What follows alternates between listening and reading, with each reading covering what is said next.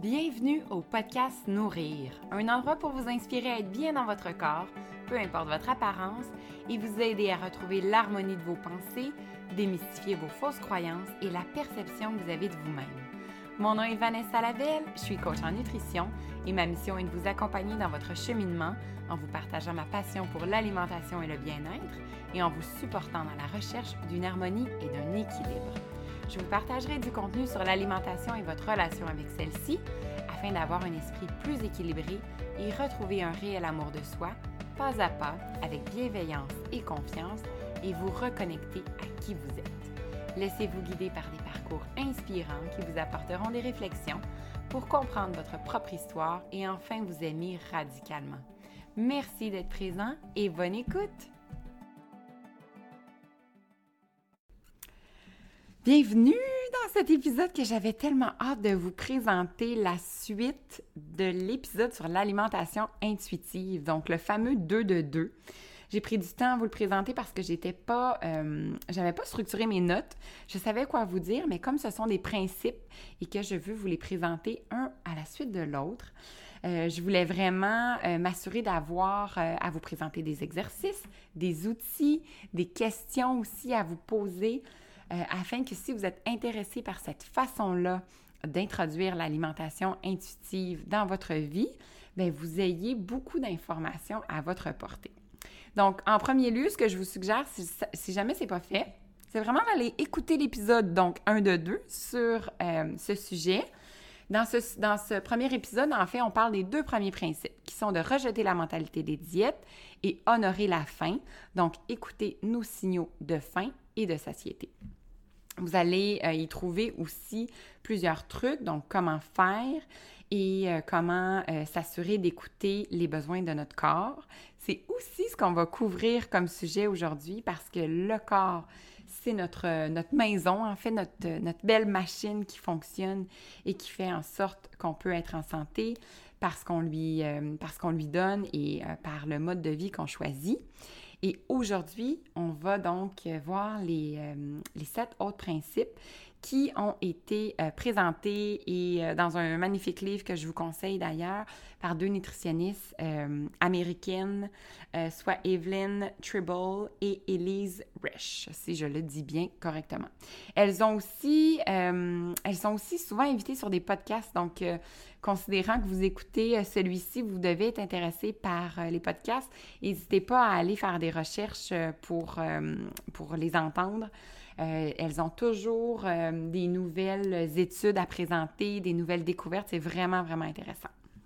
Donc aujourd'hui, on va, euh, on va commencer par le premier principe. on va y aller rapidement. je ne fais pas une grande introduction aujourd'hui parce qu'on a beaucoup de, de contenu à vous présenter si vous aimez justement ce contenu-là ou si vous avez envie d'introduire euh, tranquillement l'alimentation intuitive dans votre vie, je vous, euh, je vous euh, incite à prendre quelques notes aussi pour vous rappeler de peut-être certains mécanismes à mettre en place ou certaines questions que vous pourriez commencer à cheminer et voir comment vous pouvez tranquillement changer vos habitudes, changer certains mécanismes qui sont en place euh, des fausses croyances que vous pouvez peut-être avoir aussi ou euh, des émotions que vous vivez qui sont plus difficiles en lien avec l'alimentation et que vous pourriez euh, changer par ces principes-là.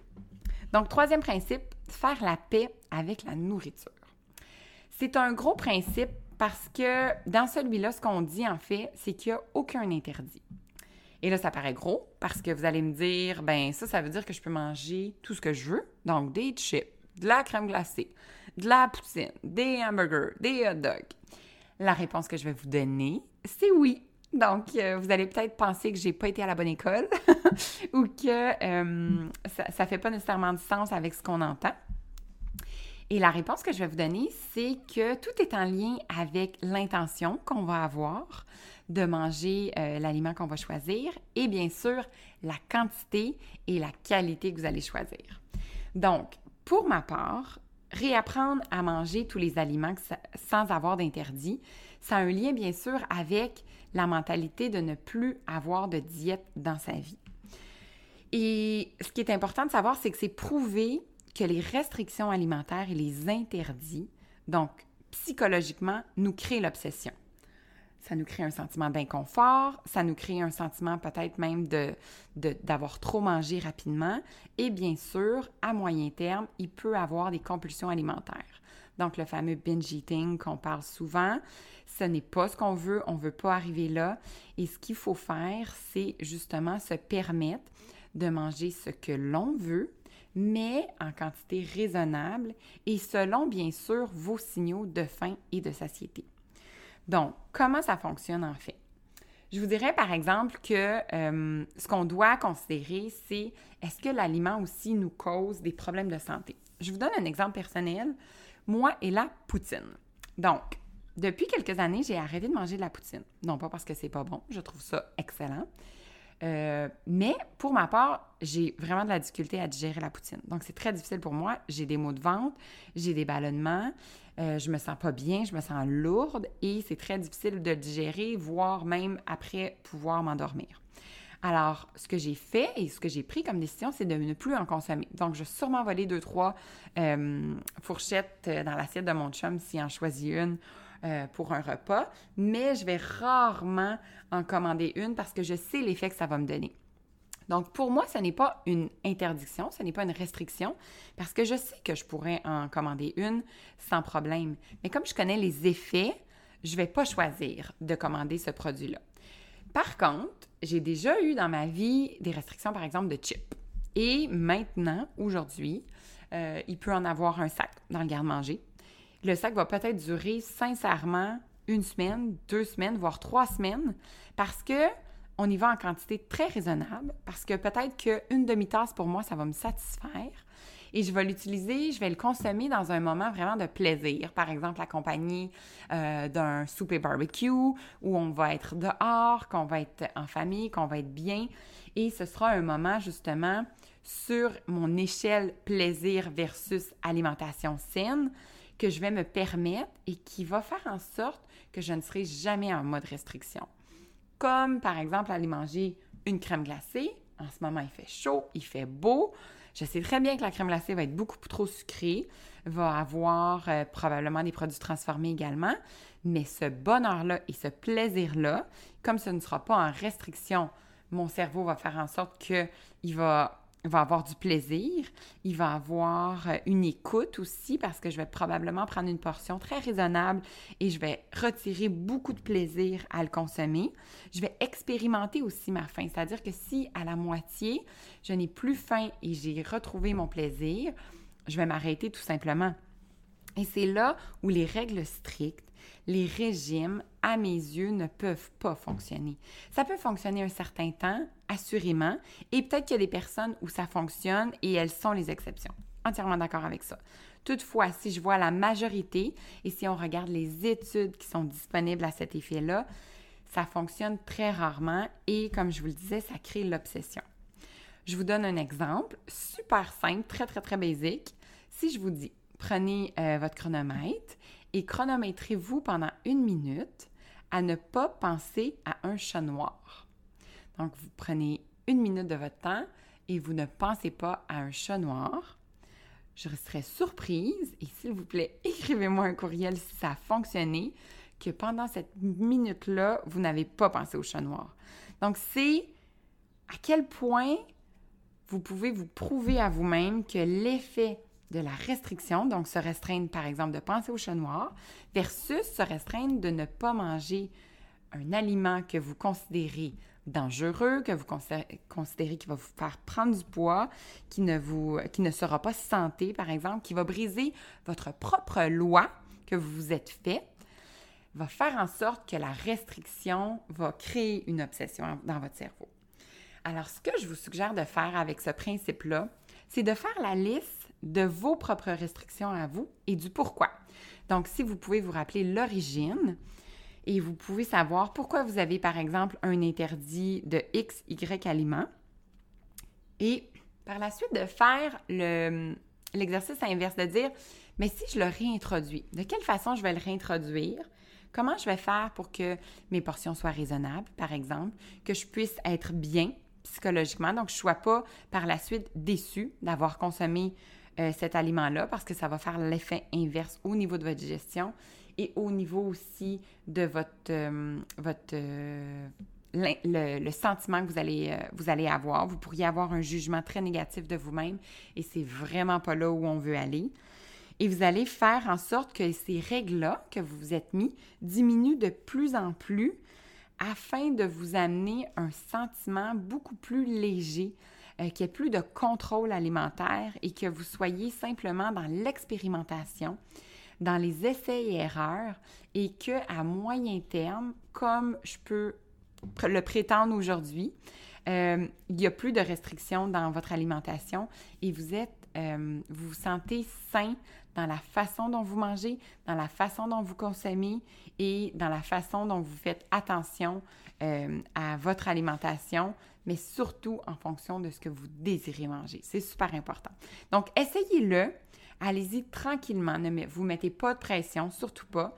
Prenez aussi des notes, essayez si vous le pouvez, si vous aimez ça aussi, ce principe-là de prendre des notes, de voir ben, qu'est-ce que ça vous a fait? Après, par exemple, avoir consommé, euh, je prends l'exemple des chips, c'est un exemple très classique, pour la première fois si vous étiez en mode restriction depuis 2, 3, 4 ans.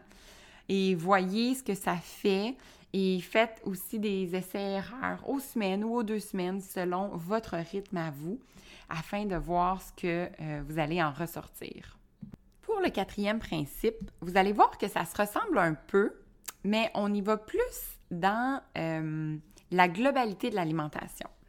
Donc, il s'appelle Défier la police de l'alimentation. Et ça, moi, je l'appelle la petite voix intérieure.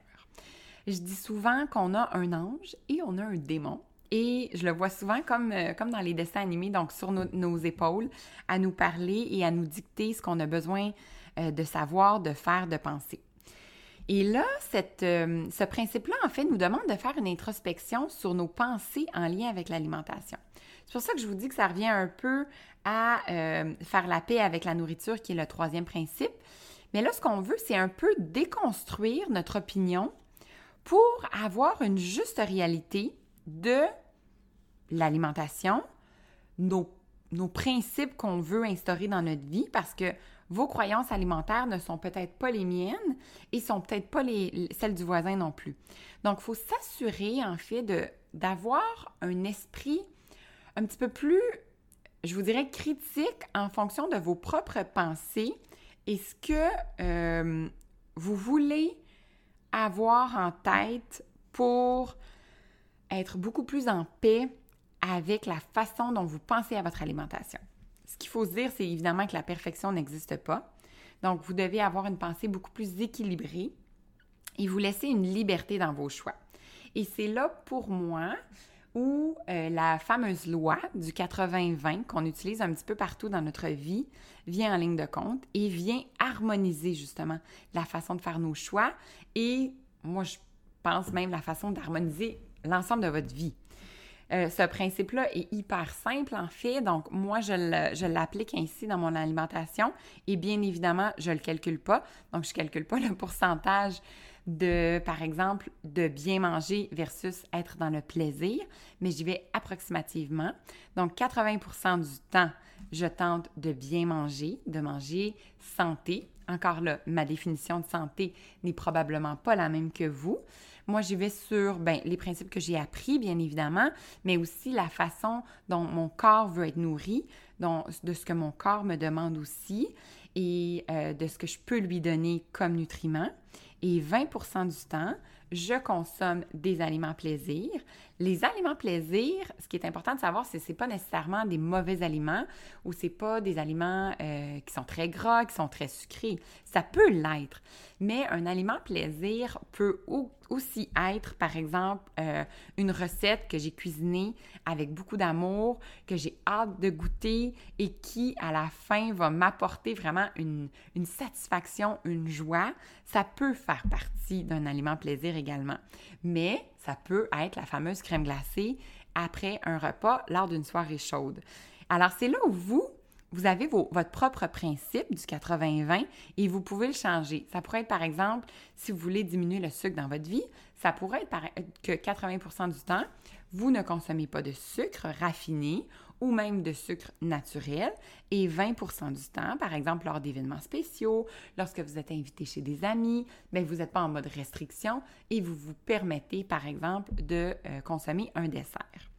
Ce qui est donc important, c'est de ne pas euh, vous mettre de restrictions et de pouvoir avoir une espèce d'ouverture d'esprit pour accepter un repas au restaurant un mercredi soir qui n'était pas prévu à votre agenda, par exemple, toujours rester dans une flexibilité qui vous amène à faire vos propres règles. Et là, règles, je le mets vraiment en guillemets parce que ce qu'on veut, c'est ne plus nécessairement en avoir. On veut avoir un principe beaucoup plus flexible et euh, faire en sorte que ça devienne instinctif et que vous n'ayez plus vraiment à y penser. Au début, vous allez probablement y penser.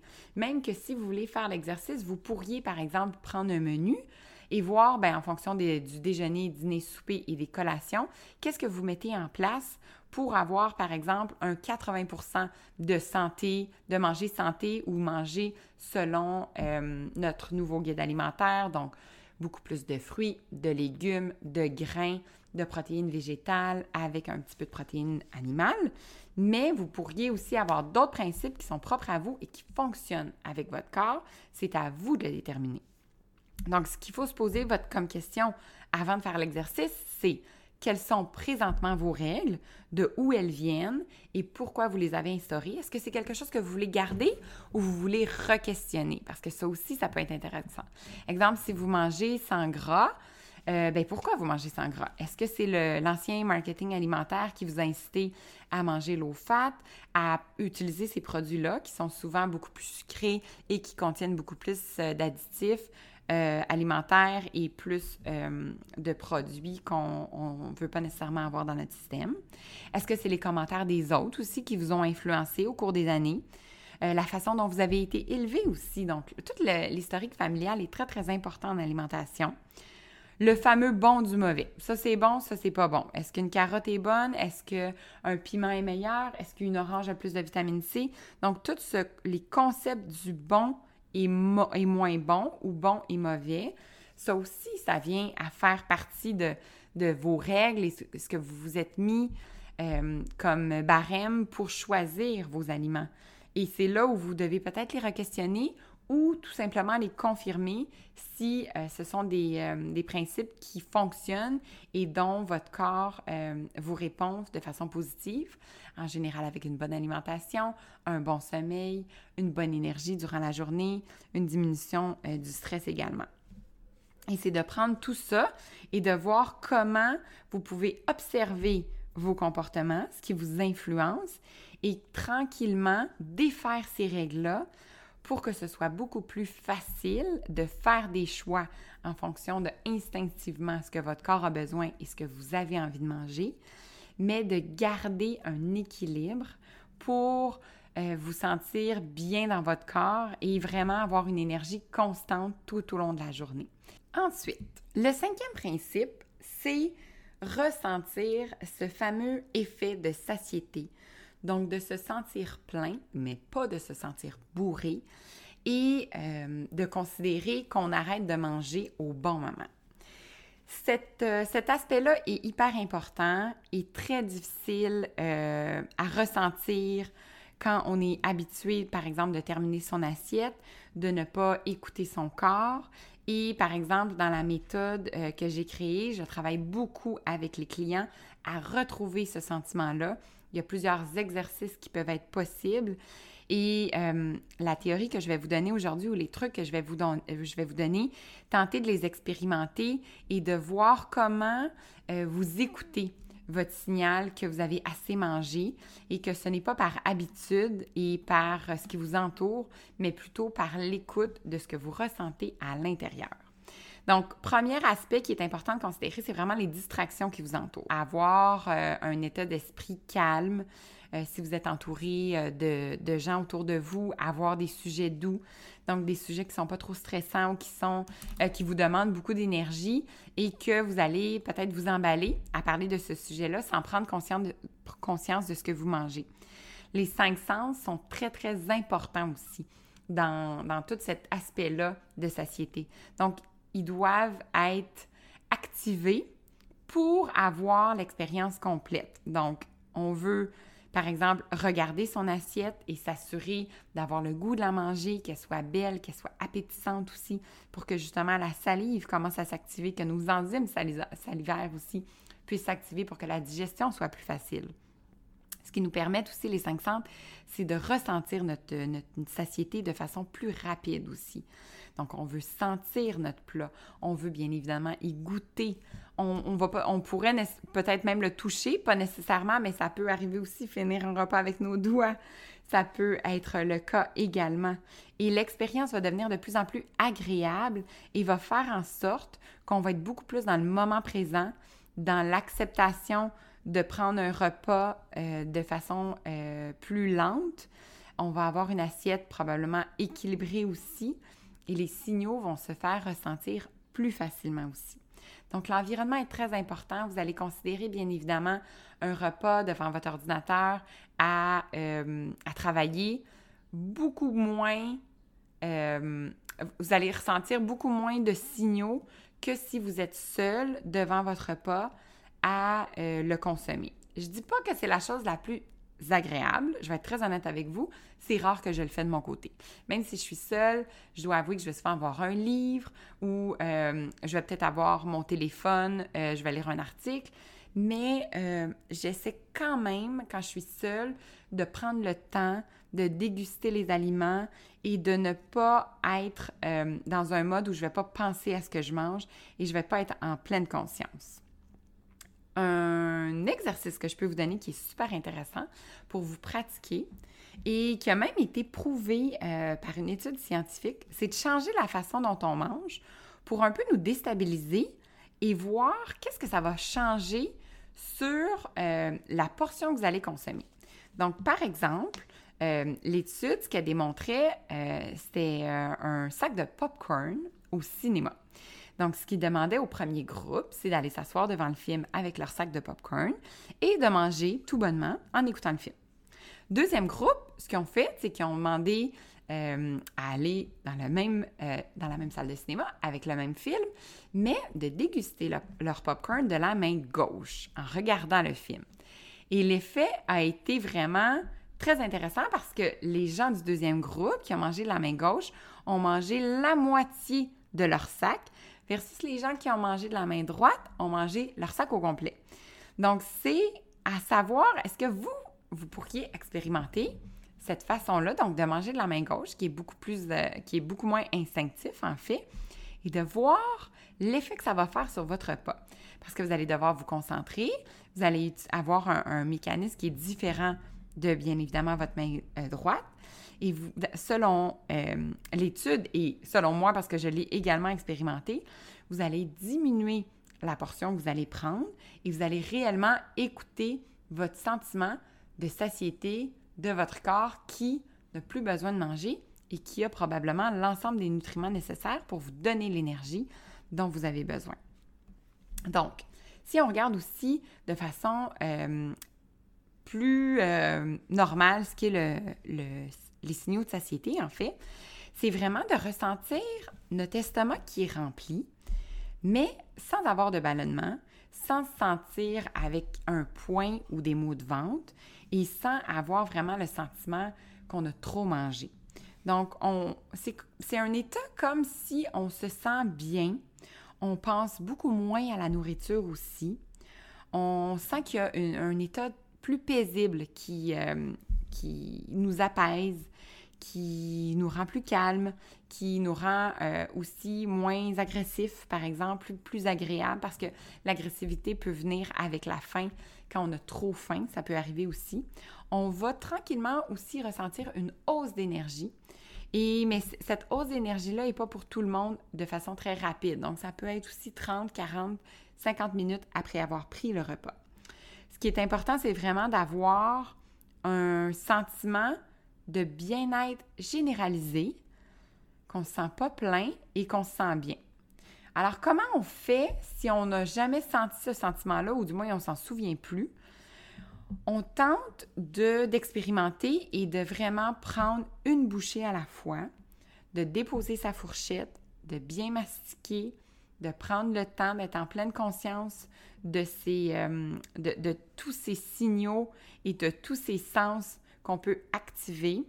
J'ai même euh, dans ma méthode une méditation que vous pouvez faire pour tenter de vraiment prendre conscience de vos cinq sens et prendre conscience avec un aliment plaisir, c'est ce qui est euh, aussi très intéressant, que vous n'avez pas besoin de temps, d'une si grosse portion pour retrouver du plaisir à manger et faire en sorte que votre sentiment de satiété est rapidement activé.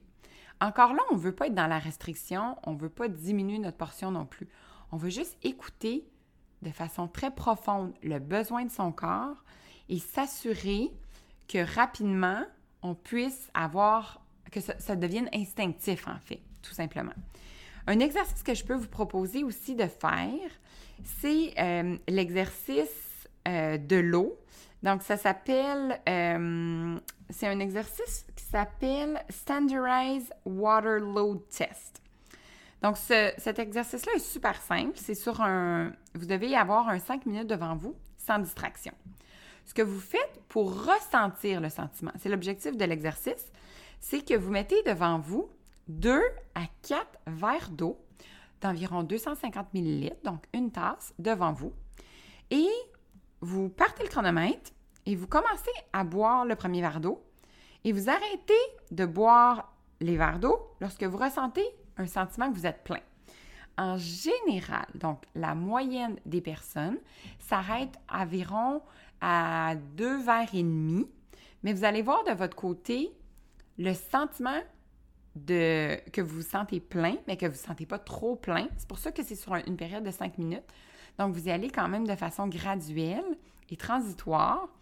Et lorsque vous ressentez ce sentiment-là, vous pouvez avoir en tête que c'est le même sentiment que vous allez avoir lorsque vous allez vous sentir un petit peu plus plein, lorsqu'un repas va être euh, complet pour vous, pour votre corps. Donc, c'est d'expérimenter, c'est de tester, c'est même de jouer avec ces principes-là pour de plus en plus écouter votre corps et les signaux que vous envoie, d'utiliser vos cinq sens, bien évidemment, et de faire en sorte que vous n'allez pas avoir la, fameuse bouchée de trop. Vous allez être juste assez et vous sentir bien pour, encore une fois, avoir une énergie constante. Le sixième principe pour moi euh, est encore en lien avec tout ce qu'on vient de se parler. On va beaucoup parler de pleine conscience et de plaisir et satisfaction. Donc, c'est vraiment ça. Plaisir et satisfaction au niveau de votre alimentation. Qu'est-ce que ça représente pour vous le plaisir de manger, la satisfaction que vous pouvez avoir d'un repas, d'un repas que vous avez cuisiné, d'un repas que vous avez partagé avec des amis, d'un repas que vous avez euh, été au restaurant aussi, un repas un petit peu plus gastronomique. Donc, qu'est-ce que ça représente pour vous? C'est là où vous devez avoir vos propres définitions finalement et réaliser à quel point, lorsqu'il y a du plaisir et de la satisfaction dans un repas, on mange beaucoup moins et on se sent beaucoup plus satisfait rapidement. Et la portion va, beaucoup, elle va être beaucoup plus équilibrée pour faire en sorte qu'à moyen terme, l'ensemble de votre équilibre de vie va l'être aussi. Donc, votre poids va être beaucoup plus équilibré, votre mode de vie va le devenir parce que vous ne serez jamais en excès. Et l'alimentation est comme la base pour vous sentir équilibré aussi dans les autres sphères de votre vie. Alors, comment ça fonctionne? En fait, moi, je donne toujours l'exemple du fameux repas euh, gastronomique lorsqu'on va dans un grand restaurant. Souvent, ils nous amènent des petites portions et on se dit toujours, on a ce réflexe-là de se dire, mon Dieu, je vais aller me chercher euh, un autre repas à la fin de celui-ci parce que c'est sûr que je vais avoir faim. Mais la façon dont ces restaurants-là fonctionnent, évidemment, le temps est compté, donc on a plus de temps entre les différents plats qu'ils nous, euh, qui nous proposent. On prend beaucoup plus de plaisir avec chacun, chacune des saveurs qui nous est présentée, la beauté aussi du plat, la façon dont on va déguster le plat. Souvent, on est avec des amis, on a des discussions super intéressantes. Donc, tout l'aspect plaisir est en lien avec tout l'environnement qui se trouve autour de vous. Et c'est là où vous apprenez à manger sans culpabilité, que la diète est automatiquement annulée dans votre façon de manger, dans votre mentalité, et qu'à la fin du repas, ce que vous vous rendez compte, c'est que même si vous avez cru que les portions étaient petites, vous êtes plein, vous vous sentez plein, mais de façon très, euh, très équilibrée. Donc, vous ne vous sentez pas trop plein non plus, comme si vous allez, par exemple, dans un restaurant de pâtes où souvent on mange beaucoup trop parce que les portions sont très grosses, surtout aux États-Unis, qu'on va ajouter un pain, qu'on va ajouter du dessert également. Et c'est de vraiment voir à quel point, lorsqu'on sait ce qu'on veut manger et qu'on mange dans le plaisir et qu'on mange avec des aliments qu'on apprécie, on mange de façon équilibrée. Ce qui est important de considérer à ce moment-là, c'est vraiment toute l'assiette que vous avez devant vous. Donc, l'alimentation intuitive nous demande de se poser la question qu'est-ce qu'on veut manger? C'est souvent la question qu'on se pose à chaque jour. Même moi, avec ce fameux COVID qu'on a vécu durant les derniers mois, où on devait cuisiner trois repas par jour, euh, c'était beaucoup plus complexe pour moi de me poser la question et d'y répondre de façon instinctive. On dirait que je ne savais plus quoi cuisiner. Euh, même quand mon chum me disait je vais cuisiner, je ne savais plus quoi répondre. On dirait que j'avais plus d'idées. J'étais beaucoup plus dans un état de euh, on doit manger le souper, on doit cuisiner le souper que qu'est-ce que j'ai envie de manger ce soir. Donc, il y a des moments aussi de vie où c'est plus complexe. Mais si vous voulez faire l'exercice afin de déterminer qu'est-ce que vous avez vraiment le goût de manger, il faut vraiment y aller avec vos cinq sens, encore une fois, et aussi le goût que vous voulez rechercher, la texture que vous, désirez avoir dans votre assiette, la température également. En ce moment, on est en été, je me doute que vous ayez le goût de cuisiner un gros ragoût à la mijoteuse. Ça va probablement plus être des choses fraîches, des salades, des, des pokéballs, des, des bols repas aussi, des, des, sautés avec beaucoup, beaucoup de légumes. On, va, on veut aller chercher de la fraîcheur, on veut aller chercher du croquant, du croustillant. On est beaucoup moins dans les trucs lourds, euh, plus graisseux. On est dans des trucs aussi euh, cuits sur le barbecue, où on va aller chercher des saveurs quand même riches, mais qui vont nous amener une espèce de, fraîcheur qu'on recherche en fonction des saisons. Donc, c'est beaucoup euh, de questions à se poser qui nous permettent de savoir ce que notre corps nous demande et qui a un lien avec l'environnement aussi dans lequel on vit. Nous, on a quatre saisons. Des fois, on se trouve euh, peut-être malchanceux parce qu'on a, euh, a des hivers plus, plus laborieux, difficiles. Il y en a qui, bien sûr, aiment l'hiver mais ça nous permet d'avoir des goûts différents en fonction des saisons, en fonction de ce que le marché nous offre aussi. Donc, manger selon les saisons, c'est quelque chose qui est très euh, intéressant à faire aussi. C'est pas nécessairement évident parce qu'il faut apprendre à cuisiner en fonction de ce qui est disponible. Et lorsqu'on va à l'épicerie, ben c'est pas quelque chose non plus qui est très instinctif. C'est-à-dire que tout est disponible pour nous parce que ça vient de plusieurs euh, euh, plusieurs pays et ce n'est pas local. Quand on décide de manger local en fonction des saisons, c'est là où l'hiver, ça peut être plus complexe et on doit se débrouiller, on doit être original, mais ça devient justement beaucoup plus intéressant de répondre à notre besoin instinctif qui a un lien avec la saison et qui a un, un lien aussi avec l'origine de nos aliments et nos valeurs alimentaires et nos principes aussi qu'on veut instaurer dans notre mode de vie. Encore là, ces principes-là doivent avoir de la flexibilité. C'est pour ça que c'est important de manger euh, dans le plaisir et que si, par exemple, en hiver, on a le goût de fraises et qu'on voit, oui, des fraises de serre qui ont été cultivées en serre, mais qui sont quand même du Québec, euh, ben ça peut être possible, évidemment, de les manger. Et là, on va retirer encore plus de plaisir parce qu'on va savoir que c'est un, aliment qu'on avait envie, que notre corps nous demandait ou qu'on voulait justement euh, faire euh, euh, un rappel à l'été et qu'on a ressenti du plaisir, vous allez voir que les signaux de rassasiement, de satiété, vont arriver beaucoup plus rapidement. Et le plaisir aussi qu'on va avoir va être assez rapide lorsqu'on va commencer à manger, mais va s'atténuer tranquillement.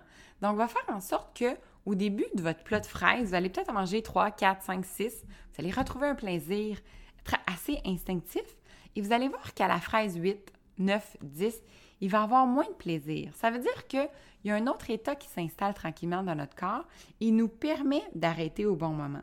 C'est pour ça qu'il faut toujours faire attention de ne pas avoir trop faim. Parce que lorsqu'on a trop faim, ces sentiments-là, on les ressent plus. Donc, on a, notre corps, en fait, il est concentré à vite aller chercher les nutriments dont on a besoin et à vite assimiler la nourriture parce que la faim est beaucoup trop intense.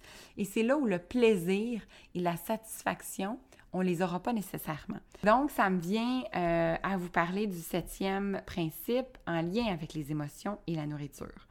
C'est un gros principe. On va simplement l'effleurer aujourd'hui parce que ça fait partie euh, de tout ce qui est à l'arrière de la psychologie de l'alimentation. C'est un de mes sujets préférés parce que on gère beaucoup nos émotions euh, avec la nourriture. Moi, je dis souvent qu'on gèle nos émotions en mangeant. Donc, euh, quand on a une émotion, par exemple, difficile, le fait de manger va geler l'émotion et on ne, va plus la ressentir. Et quand on parle de compulsion alimentaire, par exemple, c'est ça. Donc, c'est manger euh, sans y penser, sans plus se rendre compte et euh, dans, dans l'optique, en fait, de ne plus sentir l'émotion et de l'oublier pour passer à autre chose rapidement. Donc, quand on veut tranquillement gérer ses émotions autrement, c'est vraiment de toujours se poser la question, euh, premièrement, est-ce que j'ai faim en ce moment? Donc, est-ce que j'ai l'émotion que je vis euh, n'est pas brimée par mon sentiment de faim et de satiété? Alors, si par exemple, vous avez euh, un envie de manger à 20 heures le soir, donc vous êtes par exemple en train de, de terminer la vaisselle, les lunchs pour le lendemain, et vous vous dites que vous méritez un dessert ou que vous avez envie de manger un peu de chocolat. Est-ce que, en fait, vous êtes posé la question si vous avez faim, si c'est un goût de sucré qui vous vient, donc peut-être que c'est euh, une habitude que vous avez pris, ou est-ce que c'est une émotion refoulée au cours de la journée ou que vous vivez en ce moment? Ça peut être de l'ennui, ça peut être une frustration que vous avez vécue, ça peut être une joie aussi, donc vous voulez vous féliciter, ça aussi, ça peut arriver. Et c'est là où, et c'est la complexité de la chose, vous devez tenter de peut-être vivre l'émotion autrement qu'avec la nourriture. Et si c'est trop difficile ou si c'est quelque chose que vous ne désirez pas faire, bien ne jamais être en mode de culpabilité suite à la consommation de l'aliment choisi et d'être encore là, même si c'est dans une émotion difficile, dans le plaisir. Par exemple, vous avez eu une, frustration au cours de la journée, ça a été une journée difficile, vous décidez de manger du chocolat pour passer par-dessus et faire en sorte que l'émotion soit plus facile à vivre. C'est très correct. Vous n'êtes pas obligé de toujours vivre 100% dans l'émotion. Par contre, ça va être important qu'il n'y ait pas de sentiment de culpabilité suite à avoir choisi de manger du chocolat, que vous soyez quand même dans un état de plaisir lorsque vous le consommez, et que vous vous, sentiez équilibré par la suite. Donc, que vous n'ayez pas, par exemple, euh, de, de moments euh, d'excitation ou de moments de, fatigue, que vous n'ayez euh, pas envie non plus d'aller compenser par une activité physique parce que vous êtes déçu d'avoir compensé par du chocolat votre émotion. Il faut vraiment vivre l'émotion par la suite, si c'est possible dans votre cas, et sinon, vous posez la question, la prochaine fois, comment je pourrais gérer cette émotion-là? Ce sera beaucoup plus facile de ne pas vous sentir coupable et de faire en sorte que cette frustration-là, à moyen terme, soit vécue d'une autre façon. Et là, il y a plein de mécanismes, bien évidemment, à mettre en place que vous pouvez travailler, par exemple, avec un thérapeute, euh, dans ma méthode, c'est aussi quelque chose qu'on fait. Je vous parle beaucoup de celle-là parce qu'elle a beaucoup de liens avec l'alimentation euh, intuitive, mais c'est quelque chose qu'on fait, qu'on trouve des mécanismes pour arriver à ne plus utiliser l'alimentation pour gérer ses émotions. C'est quelque chose qui n'est pas nécessairement facile au début, mais qui est de plus en plus instinctif à moyen et long terme. Je n'irai pas plus loin sur ce sujet-là parce que c'est un gros sujet. Euh, ça fera probablement partie euh, d'un épisode euh, complet que je pourrais vous préparer afin d'aller plus loin. Mais gardez simplement en tête les questions que je vous ai proposées pour commencer à analyser si, justement, pour votre part, les émotions que vous vivez ont un lien avec les choix alimentaires que vous faites ou les moments où vous consommez des aliments. Le huitième principe est un de mes préférés, je dois l'avouer. C'est un principe qui a changé ma vie, qui a réglé même mon trouble alimentaire et qui a fait partie de la façon dont j'ai transformé mon entreprise au cours des euh, deux dernières années, c'est-à-dire le respect de son corps. Et ça, c'est gros. Euh, c'est un gros morceau de l'alimentation intuitive. C'est un gros morceau de l'amour de soi, de la confiance en soi. Et c'est un sujet que j'aime beaucoup parler parce que j'ai fait énormément de cheminement dans ma vie, parce que j'ai vu des femmes travailler sur leur corps, travailler sur leur bien-être, travailler sur la façon dont elles visualisaient leur corps et changer complètement la façon dont elles avaient de se percevoir et être beaucoup plus heureuses. Et c'est aussi le respect de son corps qui permet de faire des changements durables, de respecter les besoins que son corps, évidemment, demande. Et surtout, et c'est un, un, gros morceau, je dirais, de, de l'équation, accepter sa génétique, le fameux blueprint qu'on parle, qui détermine finalement à quoi votre corps ressemble, à quoi votre corps euh, tend à être et le besoin de toujours vouloir le changer qui devrait tranquillement être atténué par le respect que vous allez porter à cette génétique-là. La génétique, on le sait, c'est un lien avec notre famille, donc ça a un lien avec la grandeur qu'on a, avec le poids qu'on a, avec notre santé, avec la couleur de nos yeux, avec plusieurs autres apparences qu'on peut avoir physiques. Et évidemment, de plus en plus d'études démontrent que les facteurs de notre environnement peuvent influencer cette génétique-là. Donc, ce qui est intéressant, c'est que oui, euh, il peut avoir euh, une génétique, surtout au niveau euh, de problèmes de santé, mais avec les choix qu'on fait, avec notre mode de vie, avec l'endroit même où on vit, on peut influencer positivement la, façon dont on va en fait présenter notre corps à, cet environnement-là et même peut-être éviter certaines maladies.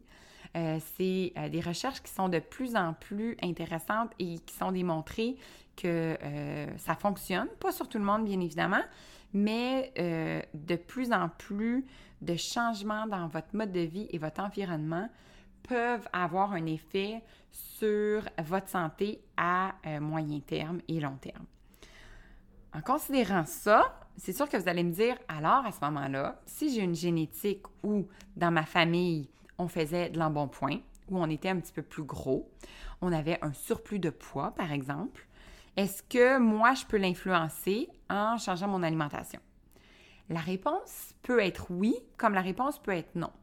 Dans le sens où votre génétique, votre fameux blueprint, va aussi déterminer votre taille, va aussi déterminer la pointure même de vos pieds et va faire en sorte que certaines, euh, certaines caractéristiques de votre corps vont avoir beaucoup plus de difficultés à changer et ne va pas faire en sorte que vous êtes en moins bonne santé parce que vous êtes différente du modèle de société qu'on nous propose qui est mince, qui est grande, qui a des formes et qui est en santé. Au contraire, c'est pas parce que vous êtes plus rond ou ronde ou parce que euh, vous avez plus de cuisses, plus de fesses, plus de ventre que vous n'êtes pas en santé. Et c'est pas parce que vous avez de la difficulté à perdre du poids que vous n'êtes pas en santé et que vous ne serez jamais capable de le faire. Mais ce, principe-là nous demande de voir est-ce que ma génétique euh, me, me demande d'avoir le corps que j'ai aujourd'hui et est-ce que je me sens tout de même en santé? Est-ce que je me sens bien? Est-ce que je me sens énergique? Est-ce que je peux bouger mon corps comme je le veux? Est-ce que ma santé est optimale?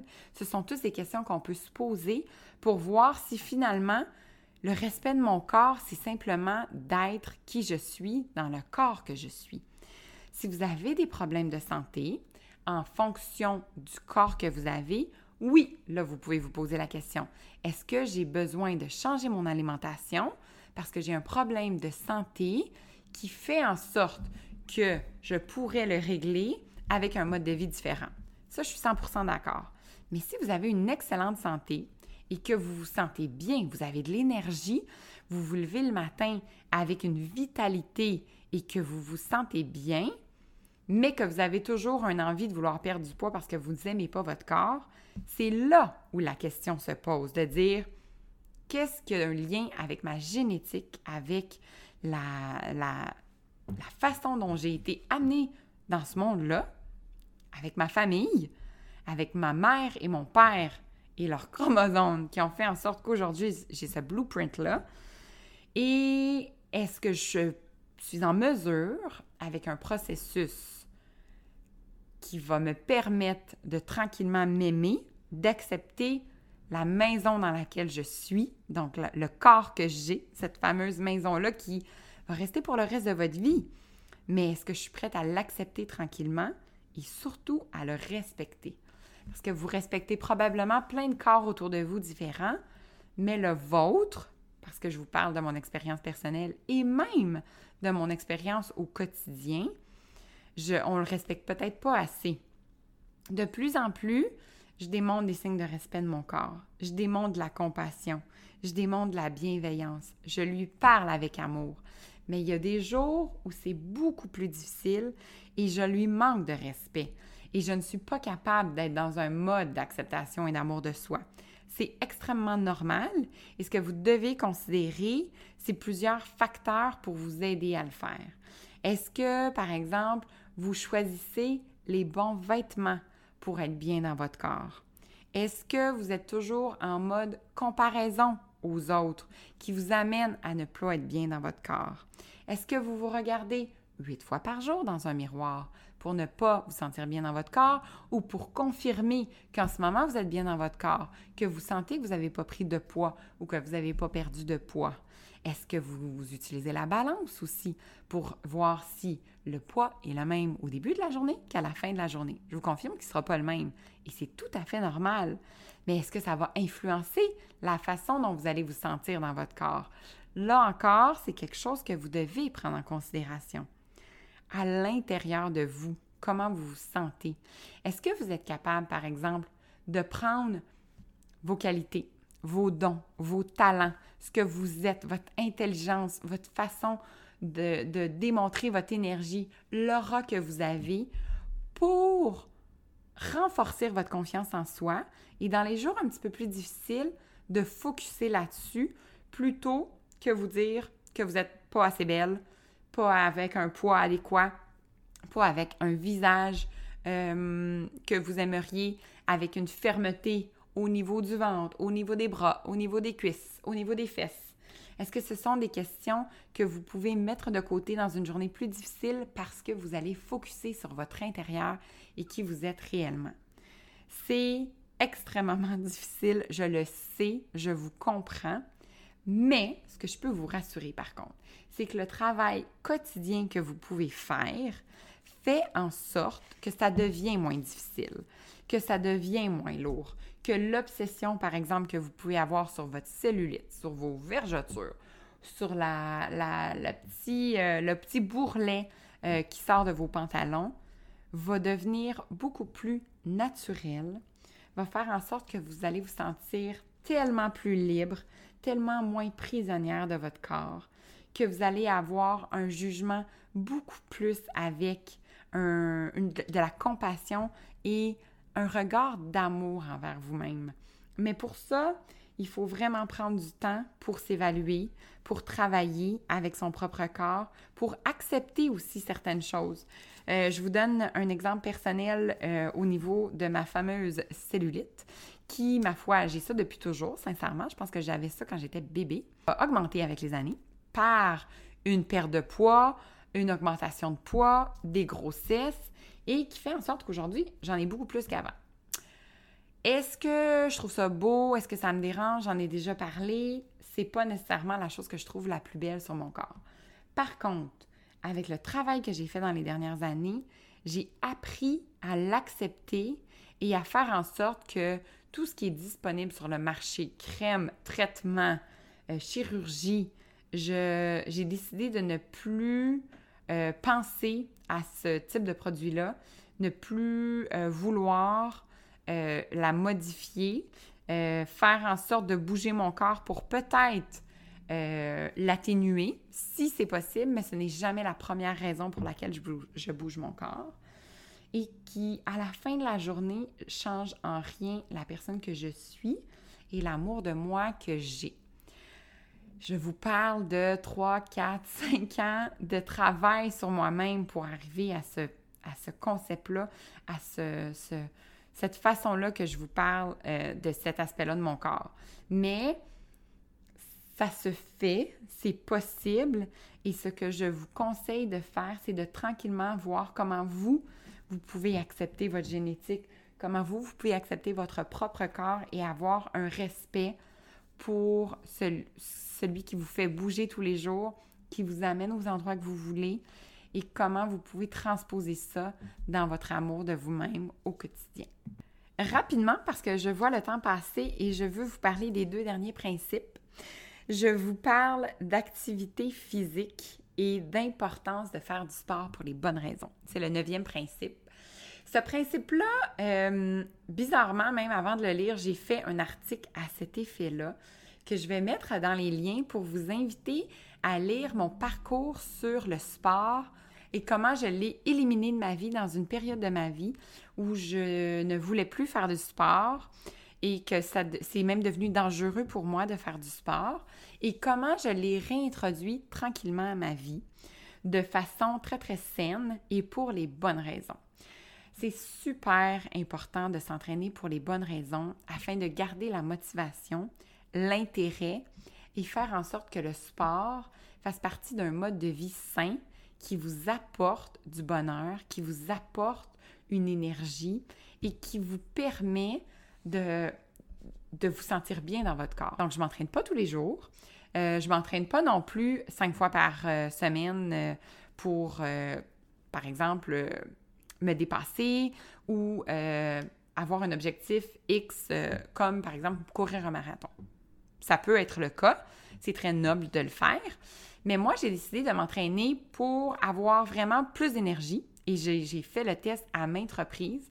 Pas plus tard qu'hier, j'étais complètement brûlée de ma journée. J'étais hyper fatiguée et j'avais un cours euh, de Zumba et j'ai décidé de le faire même si j'étais fatiguée et à la fin du cours, j'ai réalisé que mon énergie avait augmenté. Et à chaque fois, ça me surprend et je suis tellement contente de l'avoir fait et de, de m'être poussée juste un petit peu pour réaliser que ça me fait du bien et que les hormones sécrétées d'endorphine, de sérotonine, en fait les neurotransmetteurs, font en sorte que je me sens beaucoup mieux aussi et ça m'amène à une fierté aussi d'avoir fait une activité physique et de me sentir bien dans mon corps. Alors, s'entraîner pour les bonnes raisons, c'est hyper important. Vous devez faire ce processus-là aussi pour voir de votre côté quelles sont les raisons pour lesquelles vous voulez vous entraîner. Est-ce que c'est seulement la perte de poids? Est-ce que c'est seulement pour vous permettre d'un petit peu plus manger ou d'un petit peu plus en profiter? Peut-être qu'à ce moment-là, l'entraînement ne sera pas optimal et vous n'allez pas avoir une constance non plus au niveau de l'entraînement. Mais le conseil, je pense, le plus important que vous connaissez, que je vais vous répéter, c'est de vous entraîner avec un sport que vous aimez. Et encore là, c'est pas la chose la plus facile à faire de trouver ce fameux sport-là. Je suis convaincue par contre qu'il y a un sport pour tous et que vous devez expérimenter pour le trouver. Vous devez voir, et ça peut être aussi simple, c'est mon exemple préféré, que la marche rapide. Ça peut être ça, votre sport. Ça peut être un sport doux aussi, comme le yoga, comme le tai chi, comme euh, la, le, le pilates, par exemple, qui peut être un sport un petit peu plus doux. Euh, moi, pendant des années et des années, j'ai pensé que c'était le sport euh, au gym qui pouvait, donc l'entraînement euh, en gymnase, qui pouvait être le sport pour moi, mais je savais qu'à l'intérieur de moi, j'avais un petit ça me tente pas, j'ai pas le goût d'y aller, mais je vais me forcer. J'ai beaucoup aimé la bicyclette stationnaire, ça fait encore partie de ma vie. Donc, que je, je, fais quand j'ai moins le temps de faire un cours plus long. je n'aime pas ça à 100%, mais je suis dans un, un 70% je dirais, euh, d'amour de ce sport-là. Donc, euh, avec un bon playlist, avec des chansons qui me donnent le goût de, me dépasser, ça fonctionne très bien pour moi. Mais j'ai découvert euh, le Zumba avec une amie qui, donne des cours et je suis tombée en amour vraiment avec ce sport-là. Je ne m'attendais pas à avoir vraiment un coup de foudre pour, pour ce sport et ça a été vraiment euh, de vraiment du jour au lendemain quand j'ai découvert parce que c'est difficile. C'est pas difficile, je veux pas dire difficile, mais c'est plus complexe de s'initier à ce sport-là parce qu'au début, suivre un cours de Zumba, c'est un cirque. je vous montre, je pourrais vous montrer des vidéos de, de de ce que j'ai pu avoir l'air au début, c'est mourant. J'aurais pu m'inscrire à drôle de vidéos. Et même encore aujourd'hui, quand il y a des nouvelles chorégraphies, oh, que j'ai du fun à rire de moi, mais c'est vraiment pas quelque chose que euh, de sportif parce que je dois apprendre la chorégraphie.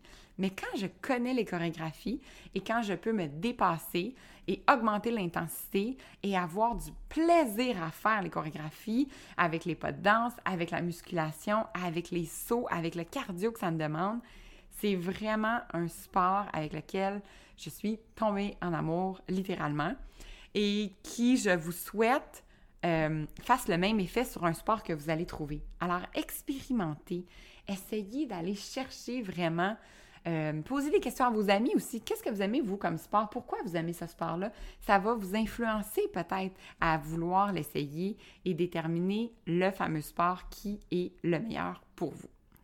Dernier principe qui est, ma foi, le plus simple pour, euh, pour le sujet du podcast, mais le plus complexe dans, euh, dans un univers d'alimentation où on en parle sans cesse, où vous êtes que c'est omniprésent dans nos vies et où on ne sait plus où donner la tête, c'est vraiment honorer sa santé avec une saine alimentation, une alimentation douce aussi, qui répond à vos besoins, qui répond à ce que vous recherchez aussi. Et là encore, c'est le sujet du podcast c'est le sujet dans lequel euh, je me retrouve dans chaque épisode à vous parler de faire attention à ce que vous mangez dans une optique de plaisir et dans une optique d'énergie et dans une optique d'aller chercher les nutriments nécessaires pour être bien dans votre corps, tout simplement. On y va avec une assiette équilibrée, simplement. Ça peut être plus complexe, mais quand vous y allez avec 50% de fruits et de légumes, un quart de votre assiette avec des grains entiers, qu'on parle de quinoa, qu'on parle de riz, qu'on parle de blé si vous n'avez pas de problème avec le gluten, et de l'autre quart de protéines. Ça peut être des protéines animales, ça peut être des protéines végétales, c'est selon votre mode de vie. Mais quand vous avez une assiette équilibrée, ça vous aidera à avoir une saine alimentation et vous allez pouvoir faire des choix beaucoup plus réfléchis aussi en fonction du mode de vie que vous, vous voulez. Donc, est-ce que c'est végétarien, vegan, euh, zéro déchet, local, euh, c'est peut-être omnivore aussi, c'est votre choix et c'est vous qui savez ce que vous avez besoin pour être bien dans votre corps et vous euh, sentir énergique, vous vous levez le matin avec le sourire, avec un bien-être, que vous allez passer une belle journée. Il y a beaucoup de, répétitions dans ce que je dis et c'est simplement pour que vous compreniez à quel point chaque principe vous permet d'arriver à ce résultat-là finalement. Et le résultat, c'est de, de vous... On dirait que j'ai de la misère à mettre les mots parce que le résultat, c'est d'être 100% confiant avec qui vous êtes, de vous aimer radicalement et de faire en sorte que vous avez une vie pleine de sens. C'est ça, en fait, le résultat. Mais ça amène de travailler tous les jours sur soi, ça amène de faire des efforts, d'avoir des moments de découragement, d'avoir des moments de tristesse aussi, des moments où vous n'êtes plus confiant pour vous le relever le lendemain matin puis de dire mais aujourd'hui ça va être une meilleure journée, je vais y arriver, je vais avoir beaucoup plus d'intention dans ma journée et ça va mieux aller. Alors j'espère que cet épisode va vous inspirer tranquillement à apporter ces changements-là. Allez-y un pas à la fois. C'est super important pour ne pas vous en mettre trop sur les épaules. Prenez ce que vous avez envie aussi, qui vous inspire plus, euh, afin que les réussites soient plus faciles aussi, puis que vous gagniez en confiance. Informez-vous sur le sujet. Si vous avez envie d'en apprendre plus, je vous dis, ce livre-là, euh, Alimentation intuitive, je, je pense qu'il est traduit, mais je ne suis pas certaine. Peut-être qu'il n'est pas traduit. Euh, mais ça vaut la peine de vous procurer. Je vous mets les notes en pièces jointes, euh, évidemment, sur le podcast pour que vous puissiez euh, aller faire vos propres recherches. Merci d'avoir été présent, d'avoir écouté cet épisode solo pour conclure ce sujet-là, posez-moi vos questions aussi. Venez me jaser si vous avez envie d'en parler. Si vous avez peut-être aussi certains blocages ou certaines incompréhensions, ça me fera le plus grand plaisir d'y répondre. Alors, n'hésitez pas à venir euh, me jaser tout ça. Et encore et toujours, merci d'être à l'écoute, d'être aussi nombreux et je vous souhaite, euh, peu importe où vous êtes et le moment de la journée où vous l'écoutez, un beau, beau, beau, beau, une belle journée, un beau peut-être week-end ou une belle semaine à venir. C'est ce qui conclut cet épisode de podcast. Si vous avez apprécié le contenu et que le cœur vous en dit, n'hésitez pas à aller mettre un commentaire ou des étoiles afin que de plus en plus de gens puissent découvrir le podcast Nourrir. Je vous souhaite de poursuivre votre journée avec beaucoup de douceur et vous remercie de votre écoute. À très bientôt!